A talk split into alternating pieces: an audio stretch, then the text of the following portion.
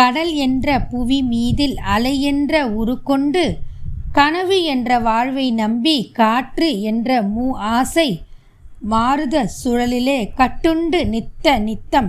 உடல் என்ற கும்பிக்கு உணவு என்ற இறை தேடி ஓயாமல் இரவு பகலும் உண்டு உண்டு உறங்குவதை கண்டதே அல்லாது ஒரு பயன் அடைந்திலேனே. தடமென்ற மிடிக்கரையில் பந்த பாசங்கள் என்னும் தாபர பின்னல் இட்டு தாய் என்று சே என்று நீ என்று நான் என்று தமியேனே இவ்வனமாய் இடையென்று கடை நின்று ஏன் என்று கேளாது இருப்பது உன் அழகு ஆகுமோ? ஈசனே சிவகாமி நேசனே என ஈன்ற தில்லைவாழ் நடராஜனே தெய்வங்களும் சித்தர்களும் இது உங்கள் தமிழ் பாட்காஸ்ட். வணக்கம்.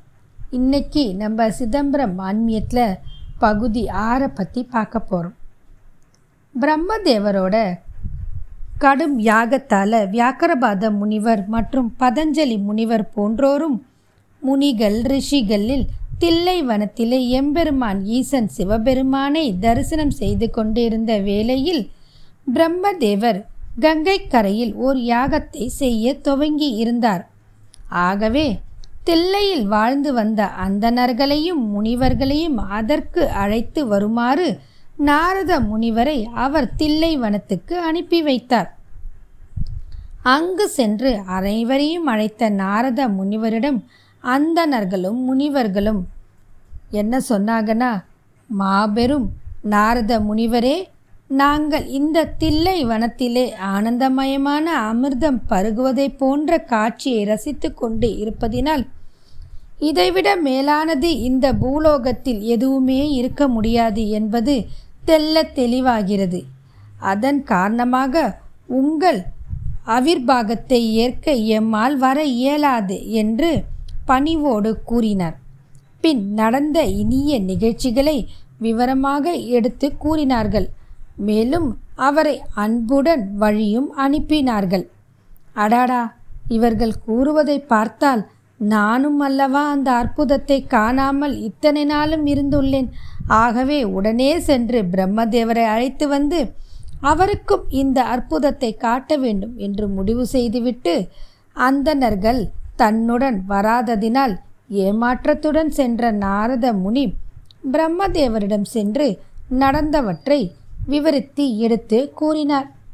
அதை கேட்ட பிரம்மதேவருக்கு அந்த அற்புதத்தை நாமும் நேரிலே தரிசிவித்துட்டு அமிர்தமயமான காட்சியை சுவைத்துவிட்டு வியாக்கிரபாத முனிவர் மூலம் அந்தணர்களுக்கு எடுத்து கூறி அவர்களை இந்த யாகத்துக்கு அழைத்து வரலாம் என்று முடிவு செய்தார் பிரம்மதேவர்.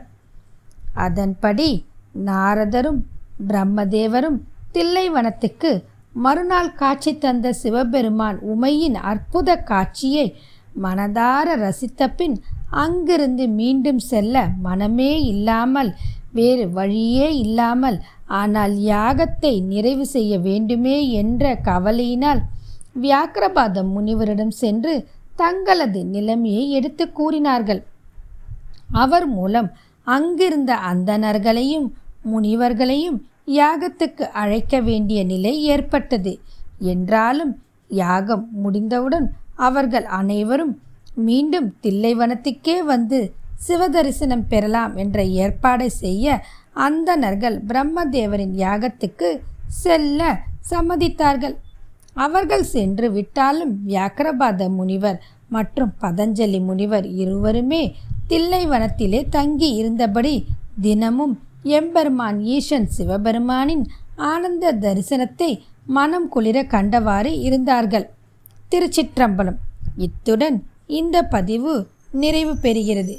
இதன் அடுத்த பகுதியை நாம் மீண்டும் பார்ப்போம். வாழ்க வளமுடன்.